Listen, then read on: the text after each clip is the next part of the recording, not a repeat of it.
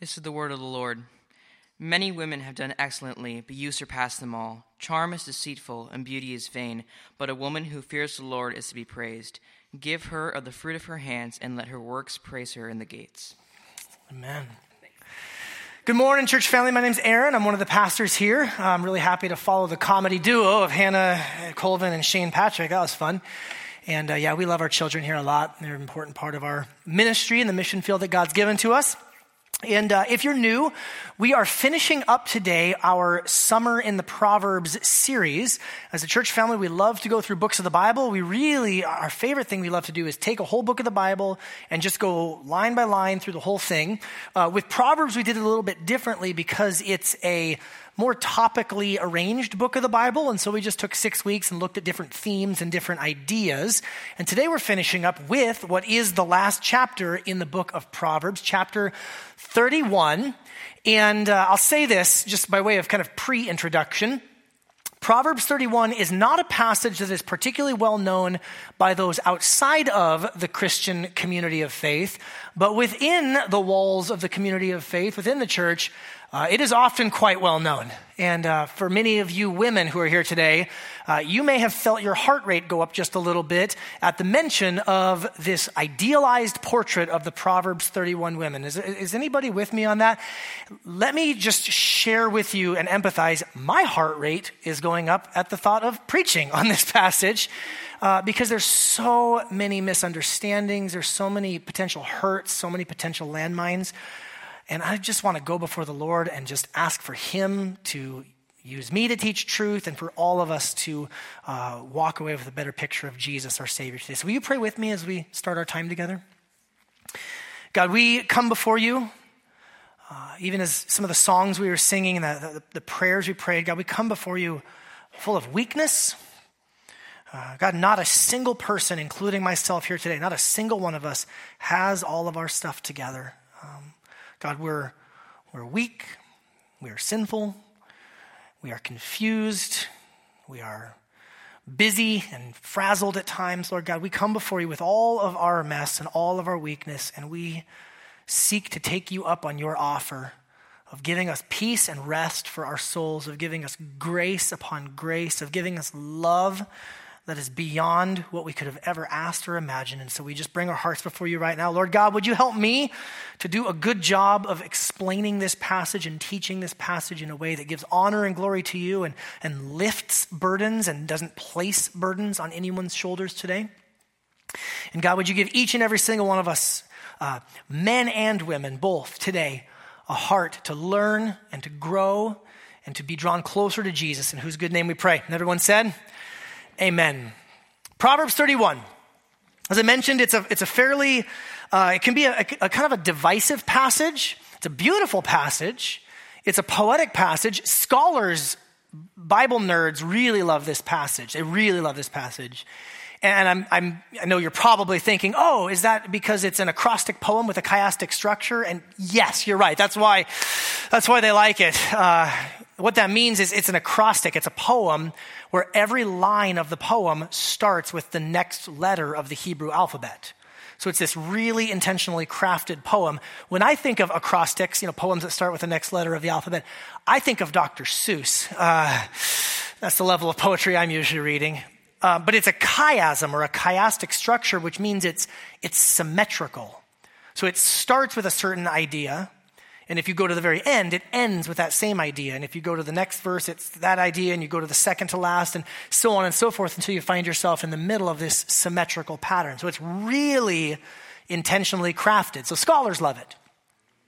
Some women really love this passage because it, it glorifies women, it, it champions women. It's this amazing picture of, of godliness and wisdom lived out in a woman.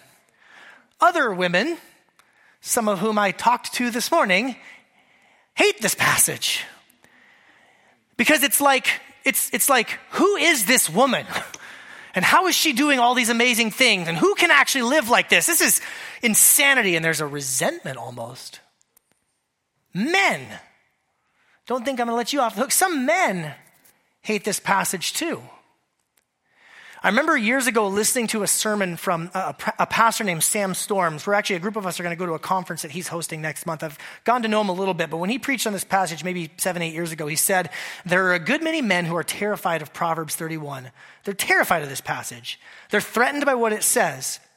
They fear that if their wives hear the sort of sermon I'm about to preach, it will put their authority in jeopardy and will lead to chaos in the home. Nothing could be farther from the truth. So let me just say this right up front. Only weak men are afraid of strong women. Deal with it. Woo! I mean, yeah, right? Good job, Dr. Sam Storms. He said it, not me, if you're mad. Just kidding.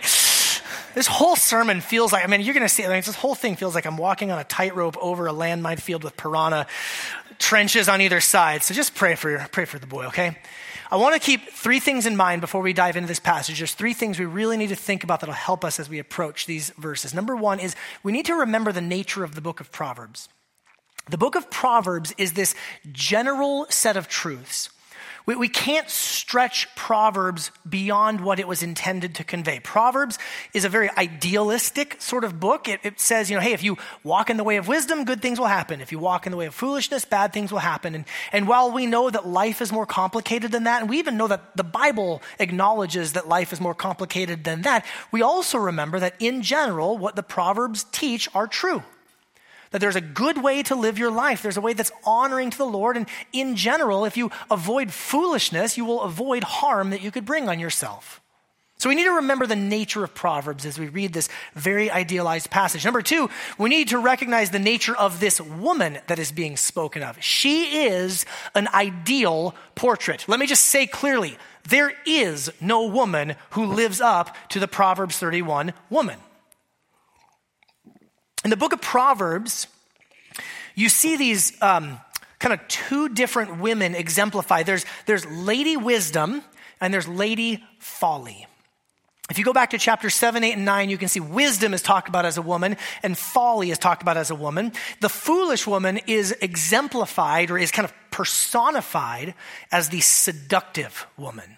This is what foolishness looks like giving place to uh, a sensual and seductive uh, snare.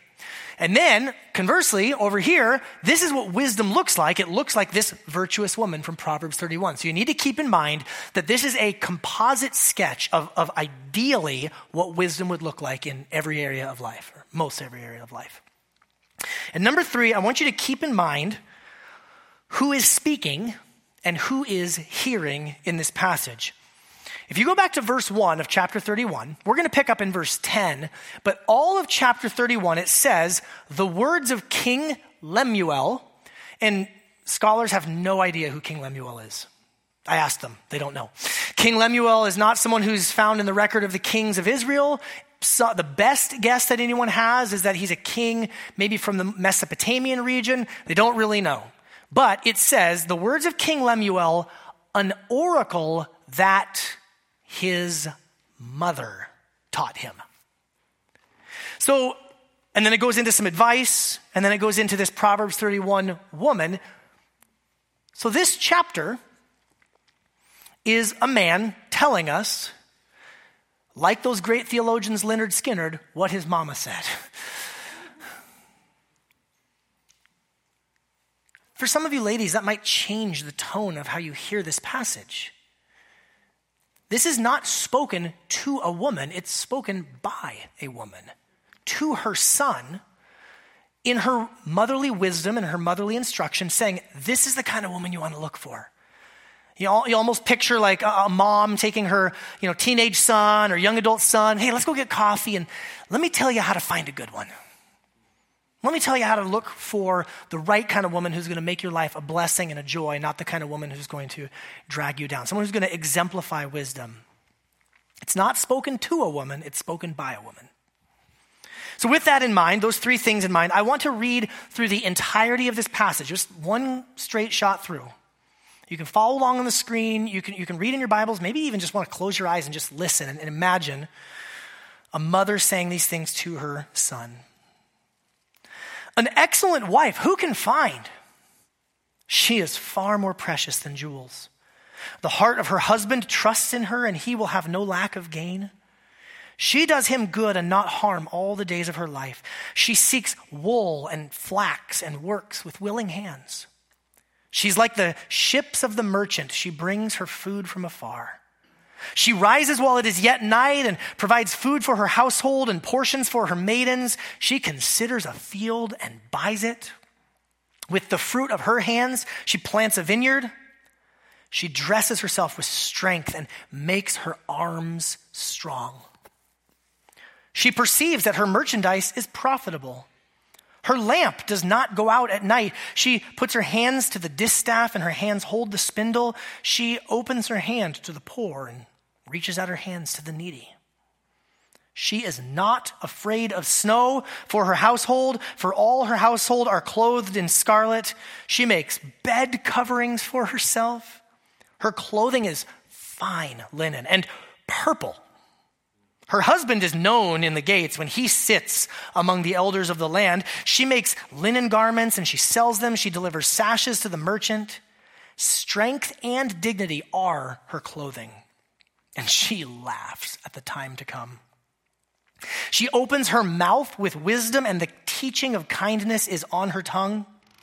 She looks well to the way of her household and does not eat the bread of idleness. Her children rise up and call her blessed. Her husband also, and he praises her. Many women have done excellently, but you surpass them all. Charm is deceitful and beauty is vain. But a woman who fears the Lord, she's to be praised. Give her the fruit of her hands and let her works praise her in the gates. And all God's people said, Amen. So, who is this woman?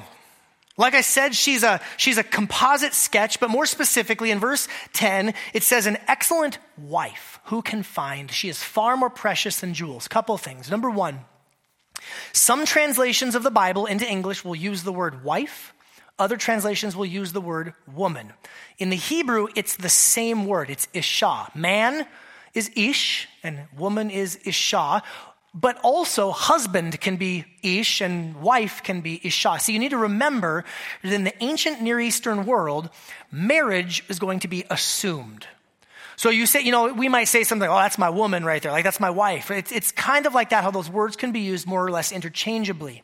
I want to remind you, for those of you who are unmarried or who, who um, you know, struggle with that, when the, when the Bible presents a picture like this, you need to remember that their culture is going to assume marriage. I also would invite you, I'm not going to repreach the sermon right now, but a few weeks ago, we talked about the subject of singleness and that the Bible, uh, the New Testament in particular, but even throughout the Old Testament, really elevates and dignifies those who are not married, that you are not second class citizens in the kingdom of God. Amen?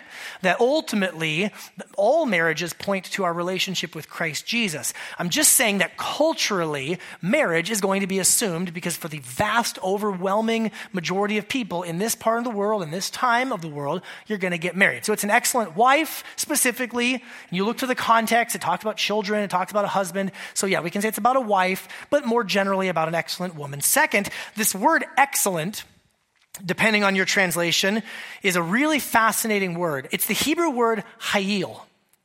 And elsewhere in the Bible, people speak to men who are soldiers as being men of hayil. And usually it's translated like, you mighty man of valor. It's like a champion. It's like a, it's like a top shelf sort of a person. So here, this word excellent, if you look throughout the Old Testament, sometimes it's translated as strong or rich or someone with great ability. Some translations say a, a, woman of noble character. The point being, she's awesome. And she's rare. Who can find? She's far more precious than jewels or pearls or rubies or even coral, depending on what translation you might be reading from. This is, this is very clearly an ideal portrait.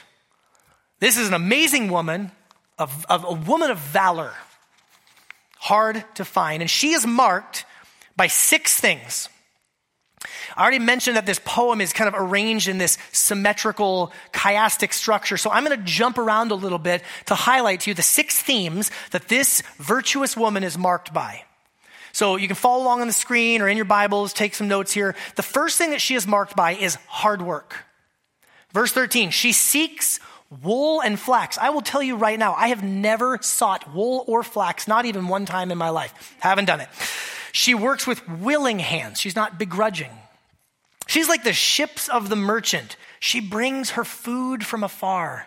You think it's a long drive to Costco, but she's got merchant ships from afar. She rises while it's still night, while it's still dark out, and provides food for her household and, get this, portions for her maidens.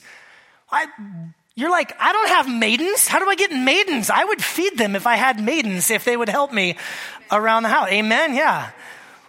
She considers a field and buys it, so she works in real estate. But with the fruit of her hands, she plants a vineyard. So she's also like a gardener. If you skip down to verse 18, she perceives that her merchandise is profitable. She knows how to run Excel. She can run a profit and loss balance sheet, right?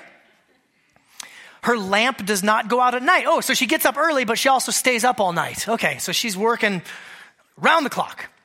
She puts her hands to the distaff and her hands hold the spindle. I don't know what either of those things are, but it's something to do with making yarn. I'm like, you can buy yarn, but she's making yarn. Okay. Verse 22, she makes, she makes bed coverings for herself. Like, like, I know people that make clothing, but she's like making the sheets for her bed. Her clothing is fine linen and purple. And if you skip down to verse 24, she makes linen garments and she sells them and she delivers sashes to the merchant. Like, here you go, buddy. Interestingly, this passage, this, this particular theme of hard work gets the most amount of airtime in the section. How many of you know from the book of Proverbs that, that Proverbs doesn't really have anything good to say about lazy people? Laziness is never, uh, you know, extolled as a virtue. And so here, one of the markers of what wisdom looks like, wisdom often looks like putting in a lot of good hard work. So that's in the general sense what's going on here. Wisdom looks a lot like working hard. But I also want you to notice something culturally. See, our culture is weird. Our culture, um, specifically when it comes to the idea of work. Women, stop me if you've heard this one particularly married women with children. Oh, well, do you, do you work? Or do you just, you just stay at home with your kids and, man, you know what, you know the saying, like when you're on thin ice, you might as well dance. We're going all the way out to the middle of the lake here today, okay? Follow me.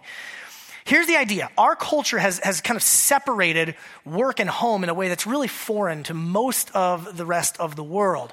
We say things like going to work or working outside of the home. Notice that this woman is, she's working in her family and she's working outside of the family. She's, she's doing things like, you know, making clothing and making food for her family, but she's also got a side hustle and she's buying and selling fields, right? She's meeting with merchants over here selling sashes. So she's got like an Etsy shop or something. I don't know. And then she's over here and like cooking meals for her family. See, we have kind of really separated the two. And because of that, we can fall into a couple of different ditches. And I want to warn you about these couple of ditches. Ditch number one looks something like we take American cultural 1940s, 1950s, leave it to beaver Americana. And we say, woman, that's your place. You stay in the home, you cook, you clean, you know, some of those unfortunate stereotypes. And unfortunately, when they work their way into the church, we are allowing culture to dictate what a woman can and can't do instead of the Word of God. Okay? So that is one ditch that we can fall into. Women, if your desire is to work or run a business, praise God, you're just being Proverbs 31 ish. But the other ditch that we can fall into is, and particularly in America, where certain aspects of American culture have tried to say things like, well, we need to elevate women, we need to free women from the shackles and the bonds of patriarchy. And so, therefore, if you aren't working outside of the home, you're some sort of a lesser woman. Or if you're not making the same amount of money as your husband, or heck, who even needs a husband? And, and if you decide you want to have kids, well, that's just fine. Don't really spend time with them. That's not Proverbs 31 ish either, to neglect the family for the sake of career. So there are ditches on both sides of the road. Women, you have been uniquely designed, even biologically designed by God for the specific role of motherhood. And so, if God is gracious enough to give you a husband, to give you children, don't neglect that for the sake of work, but also don't fall into the trap of thinking that the only place that a woman's value is, is in wife and, and mother and homeward bound sort of stuff. Can you, can you hear me on that?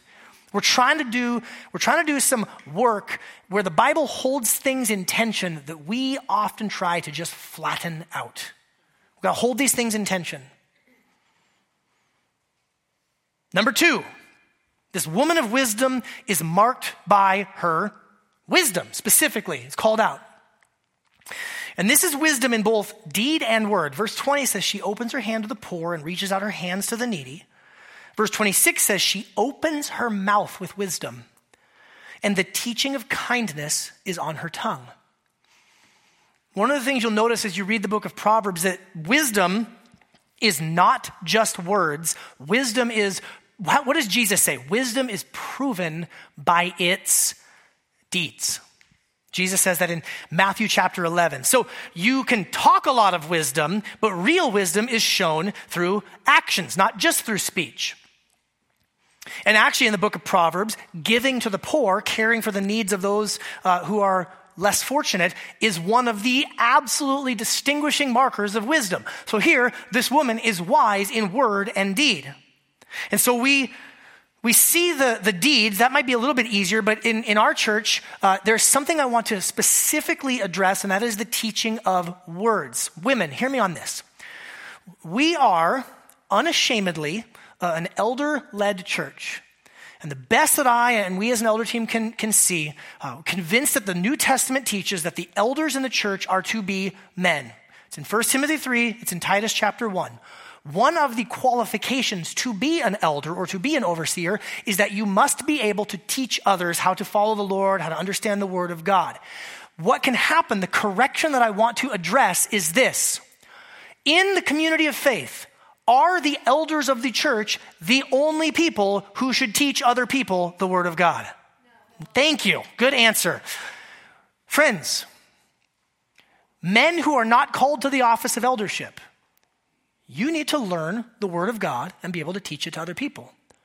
Women, you need to learn the Word of God and be able to teach it to other people.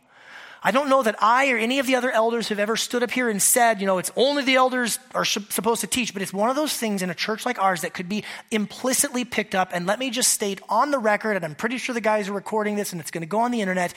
We all need to learn how to use our words to speak the truths of the Word of God, be prepared in season and out of season to teach one another, admonish one another, encourage one another, men and women. Amen? Amen.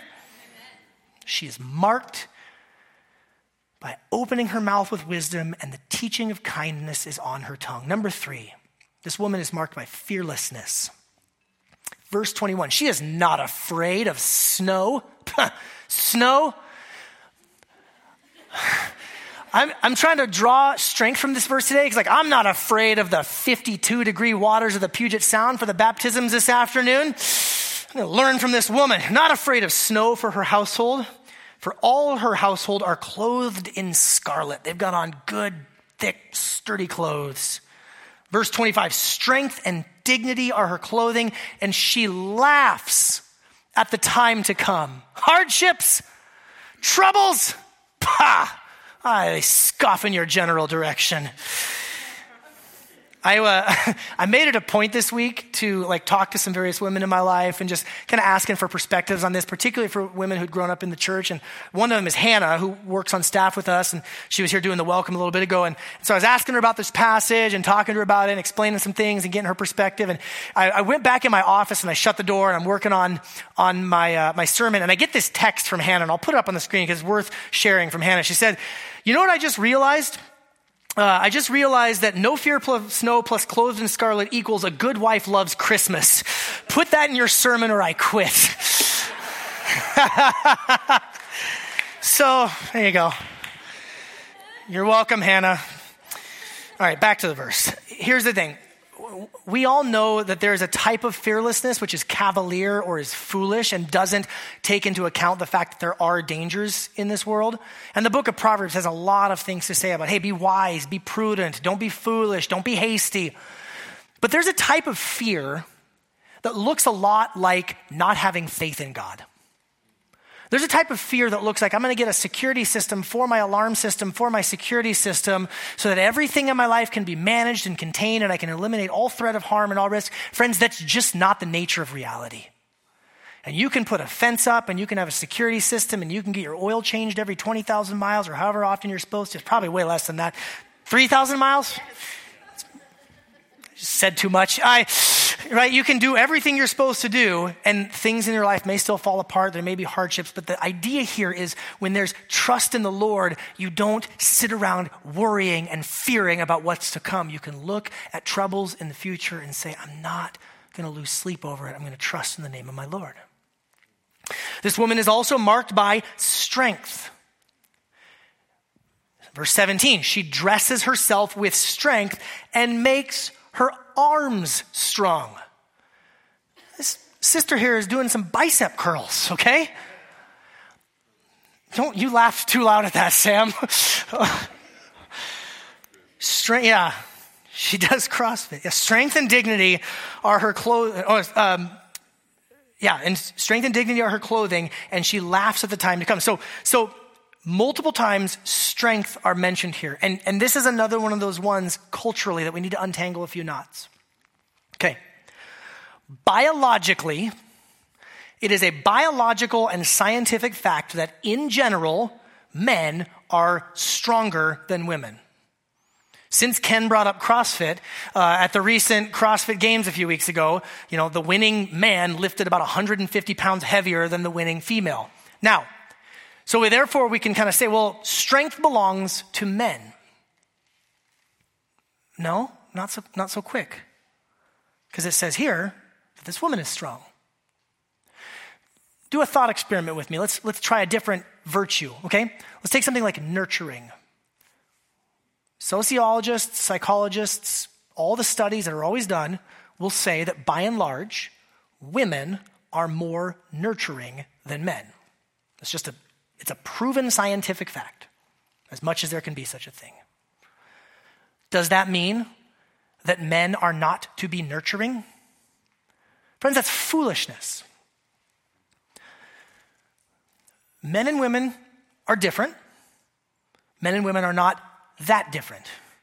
See, see we reject what the culture says, a kind of flattening out of any distinction between male and female. Men and women are the exact same. No, that's just not true. It's not true biblically. It's not true scientifically. It's not true sociologically. Men and women are not the exact same. But then what happens sometimes is we swing the pendulum too far the other way and we say things like men and women are polar opposites or men are from Mars and women are from Venus. And the reality is we're both from Earth. Okay? I've watched some science documentaries and I've determined that we both live on planet Earth. There are distinctions between men and women, but there's overlap between men and women. And rather than it being like a light switch where like strength is over here for men and, and nurturing is over here for women, it's like, yeah, maybe, maybe it's more turned up. The dial is turned up more for men in the strength category, and, and, the, and the, the nurturing dial is turned up a little bit more for women. But man, I was thinking about last year traveling to Uganda and watching some of these women carry jugs of water for five miles from a, a water source to carry them back to their home to take care of their children. Man, that's strong women. Some strong women motivated by love for their family and, and knowing that if they don't do this hard work, someone is going to suffer or, or someone may even die. Women, don't believe the cultural lie that strength doesn't belong to women. Be strong. And men, if that scares you, you need to reckon with what the Word of God says. Number five, she is marked by dignified beauty. And if that one was potentially contentious, man, Lord help me here. Verse 22 She makes bed coverings for herself. Her clothing is fine linen and purple. This isn't just clothing that's like kind of your run of the mill, you know, brown fabric, fine linen that is purple. Like, think about that time of the world. You don't just go to the store, you don't just go to Target and get any sort of fabric and, and color whatever you're looking for. Like, that takes work, that takes effort, that takes intentionality. You're to have purple clothes. She makes linen garments. Ooh, that's also quite nice and sells them. She delivers sashes. Think about the nature of a sash. What, does, what, what good, what functional, pragmatic purpose does a sash have? other than telling you who won the pageant. Sash is a decoration, it's an adornment. And then here's, here's what really blew my mind this week when I was studying strength and dignity are her clothing. The word for dignity is the Hebrew word hadar. And I did a word search throughout the entire Old Testament for every time that word hadar is used. And most of the time, most of the time, that word is translated either adornment or majesty. It speaks of God in his splendor. It uses words like splendor and splendid. It's, it's this idea of like beauty and, and like catches your eye and something that would like attract you and you would, you would stand in like amazement. It's not just dignity. You think of dignity, you think of like your quiet aunt who like doesn't ever spill anything at the dinner table, right? Like dignity. Like, no, this is, it's more than just that. Here's, here's why I say this is so challenging because women, we live in a society and a culture that is insane when it comes to standards of beauty and the pressure that is on you. And so, even as I believe that the Bible here is praising the idea of beauty, I want to make sure that I don't add to what is already an impossible burden to live up on. See, we live in a world where you can go on Pinterest and you can look at a perfectly curated set of photos for every single piece of clothing, for your shoes, for your hair, for your makeup. You can go on Instagram and you can follow women who have their boyfriends taking pictures for them for 150,000 pictures until they get just the exact right one where the lighting is right and everything looks good. You can pick up a magazine where it's literally fake because of Photoshop and Lightroom and all the technology we have, there is a standard of beauty that is put upon women in our culture that is ungodly, that is destructive, and that is it's false. But rather than swing the car into the other ditch, let's hold these tensions, biblical tensions, let's hold them together. Because you see, the Bible speaks of God as being beautiful.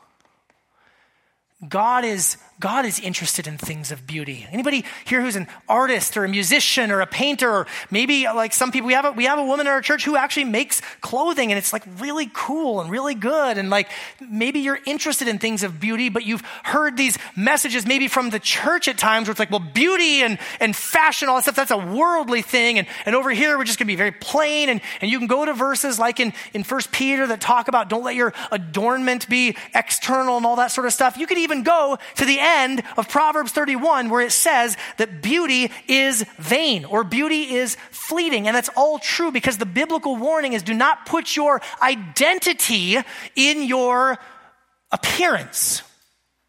Do not put your hope and your identity and how well you're doing in how you look, but at the end of the day, in its right and proper position, this woman is making sashes and she's dressing in purple, and there is a lot of things that the Bible talks about as being beautiful, including at times women. The Bible's not unrealistic. It says that Abraham was afraid that the Pharaoh was going to steal his wife from him because she was so beautiful. Have you ever read the Song of Songs? And Solomon goes on and on and on and on and on and on and on and on and on and on about how beautiful his wife is. And there's a long neck and all sorts of things that we don't culturally necessarily relate to. Like beauty is not an ungodly thing. What our culture has done with beauty and the pressure that comes from that is an ungodly thing. But the Lord himself is beautiful.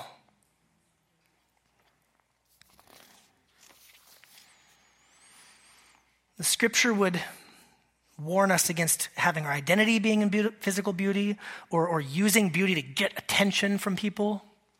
But I think the Bible would also admonish us, admonish us to not disregard beauty, or if I could even use the words like self care. Sometimes by putting on some nice clothes, you can show, you know what, I am made in the image and likeness of God, and I have dignity and value and worth. You could dress in a way that worships God. And lastly, this woman is marked by blessed relationships. The heart of her husband trusts in her. He will have no lack of gain. She does him good and not harm all the days of her life. It sounds like all of our marriages, right? Verse 27 She looks well to the ways of her household. She doesn't eat the bread of idleness. Her children, her children, they get up in the morning and they call her blessed. Dear mother, my blessed mother. Some of you are like, I got to call my mom this afternoon. her husband also, he uses his words to affirm her and to bless her. Again, remember what I said about singleness and, and those who, who aren't married, not second class citizen, but, but again, in this context, the, the closest relationships she have, she has with people, they're blessed. The people who are closest to her feel loved by her, and they express love back to her.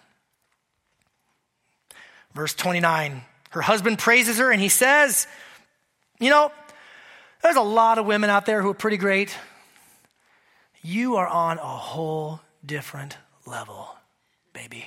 It's the new Aaron Gray paraphrase. What an amazing picture. Okay.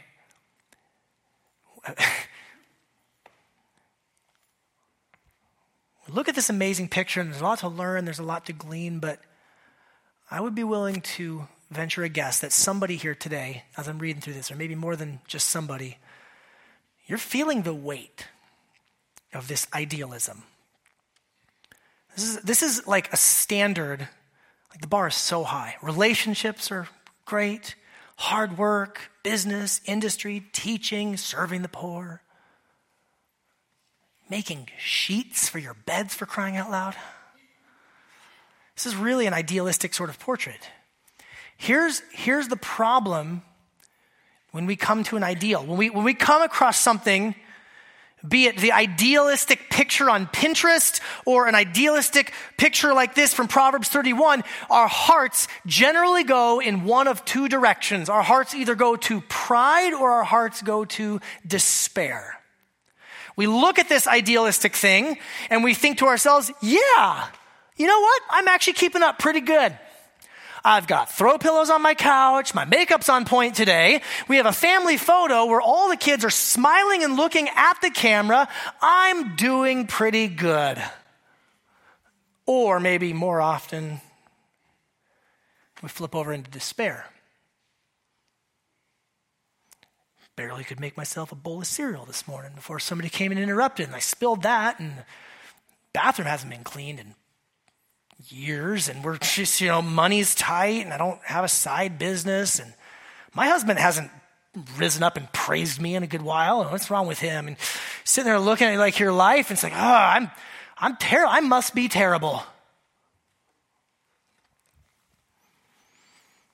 Because of that, and you, you, guys are relating to what I'm saying here, because of that, sometimes we might not want to even look upon something that is ideal or something that is perfect, which is a real tragedy. You know why?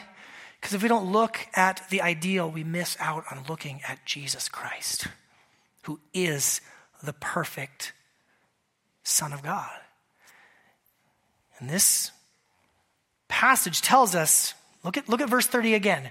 Charm is deceitful and, and, and beauty is, is fleeting, right? You could be charming and nice, but somebody can fake that. And you might be beautiful, but, you know, age and time catch up with all of us. But a woman who fears the Lord is to be praised.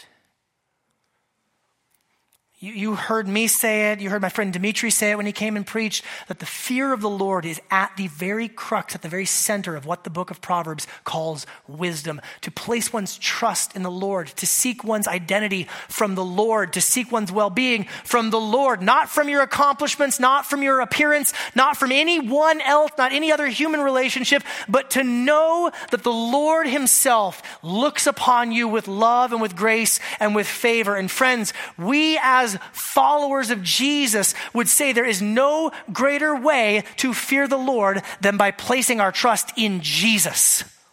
Tim Keller, a pastor and author, has famously said this. He says, Only Christianity destroys both pride and despair.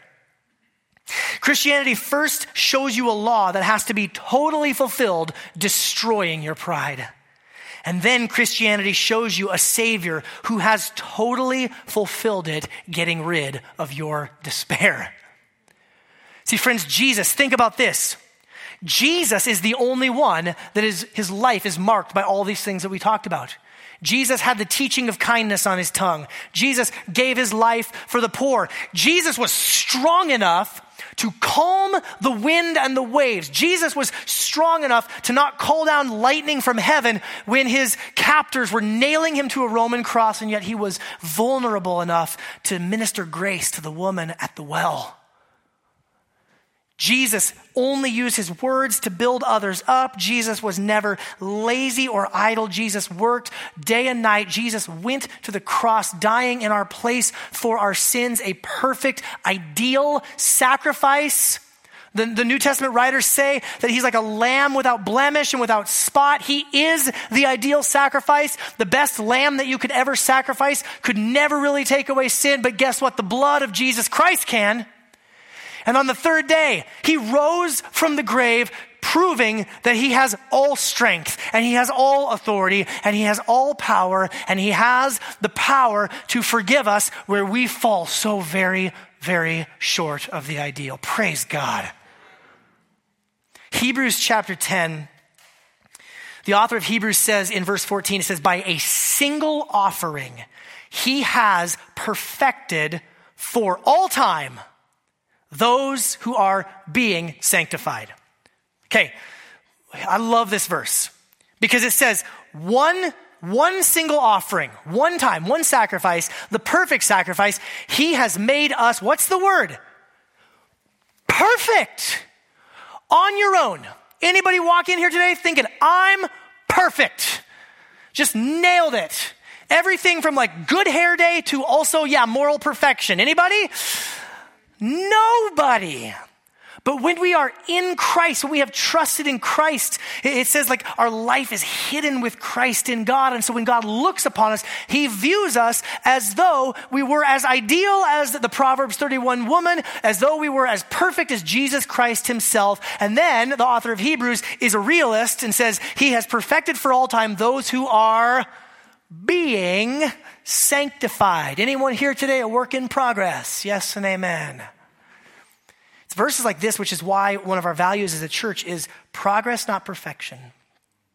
On my own, I'm a hopeless mess. You know, the, the, the area where we live here, the North Seattle suburbs, are kind of built to just try to make everything look real good.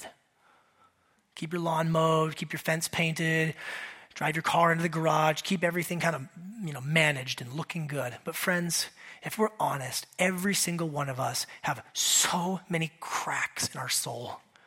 We need so much daily grace. This is why the gospel is the best news ever. It says that God looks upon us as though we were as perfect as Christ Jesus, and yet from the inside out, He's working on us to change us, to make what is, real, what is reality in His heart and mind, He's working to make it more of a reality in our lives. That's the good news of the gospel. So when you read a section of scripture like Proverbs 31, you can think along with me. I'm finally at my big idea. Finally, I'm finally here, okay? Here's the big idea. Only Jesus is the ideal. The rest of us are growing and making progress as we increasingly rely upon his grace. Only Jesus is perfect. Don't, please don't come to church and try to act perfect. Come with your weakness, come with your brokenness, Come with your mess and say, Lord Jesus, I need you. I need your word. I need your spirit. I need your people. A Couple quick thoughts to close. As you consider something like Proverbs 31 in these different areas, I want you to be grateful for your strengths. I, I, I do not want to encourage anyone in false humility here today. You look through this list, no, none of us are perfect, none of us are ideal, but maybe actually some of these things you are kind of good at. So be grateful for that. Be grateful to God ultimately, but maybe you need to call somebody. Maybe you need to call your mom who taught you how to do such and such. Maybe you had a pastor who in, invested in you. You can call them up and say, Hey, thank you so much for teaching me the word of God because now I'm teaching it to other people. And that, that, that's great. No false modesty here, please. That's not honoring to God. Be grateful for your strengths, not boastful, grateful. Number two, work on your weaknesses. We all have them don't just um, don't just make your peace with it. Well, you know, I'm just really not very good at giving to the poor, so I don't give to the poor. Hold on, mm, hold on a second, okay? So maybe you're not by nature a very generous person, but the book of Galatians tells us to walk in step with the Spirit. What that means is like take steps, even if they're faltering little baby steps, to go along with the flow of what God is wanting to do in your life. Maybe it's something you're never going to be like, you know, just, there are those people who just have gifts of generosity and they're really good at giving to the poor. And the rest of us, man, we just need to take baby steps and walk with the Spirit. And number three, most importantly, keep your eyes focused on the perfection of Jesus. What I'm really trying to say is delete your Instagram account. That's the real big idea. All week long, you're going to be bombarded with images.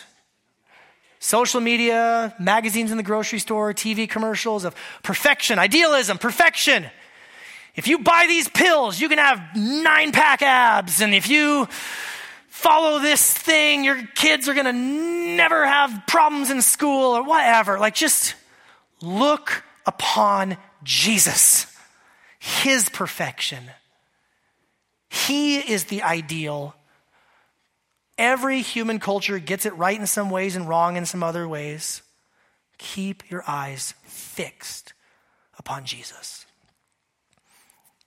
And in a moment, we're going to have opportunity to do that as we go into a celebration of the Lord's table and as we sing together. Will you pray with me? God, I ask and I pray that you would help us right now to fix our eyes upon the perfection of Christ Jesus. As we come to the table right now, we come uh, needy beggars, all of us. There's not one of us that has lived up to your moral perfection. There's not one of us that perfectly displays your glory and your beauty. Lord God, we come just so full of need, but we come so full of thankfulness that you have loved us and you have given yourself for us. We thank you that right now, Lord Jesus, you are seated at the right hand of the Most High, living all day long to make intercession for us. Early in the morning and late at night, you're still working on our behalf to give us grace. We praise you for that in Jesus' name. Amen. As we go to the Lord's table, we have these, we have these um, less than ideal elements for communion. Sometimes we poke fun at them. You know, we've got them set up out there. This is not our building. The school district said, no, please don't have wine that can spill. And actually can't because it's a school and you can't have alcohol and things like that. And so we've got these nifty little prepackaged things. And can I just be honest? These are like the lamest things ever.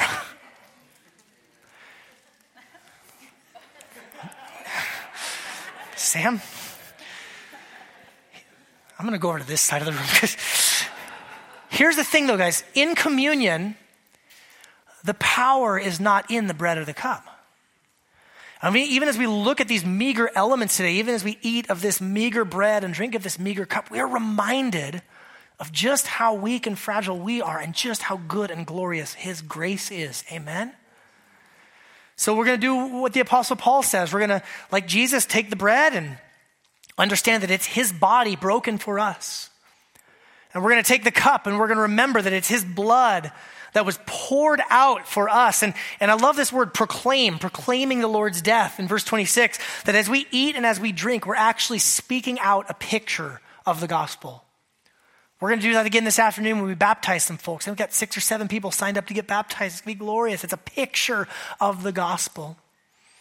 In verse 27, the Apostle Paul says, Whoever therefore eats of the bread or drinks of the cup in an unworthy manner will be guilty concerning the body and blood of the Lord. So let a person examine himself then, and so eat of the bread and drink of the cup. So, friends, I want you to take a moment now as the band begins to lead us in song and as we welcome our younger students class in to join us. I want to invite you just to take a few minutes to pray and, and search your heart and ask the Lord to show you.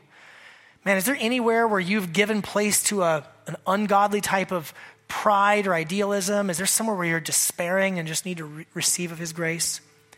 Take a few moments now in silent prayer before the Lord, and then we'll stand and sing together in just a moment.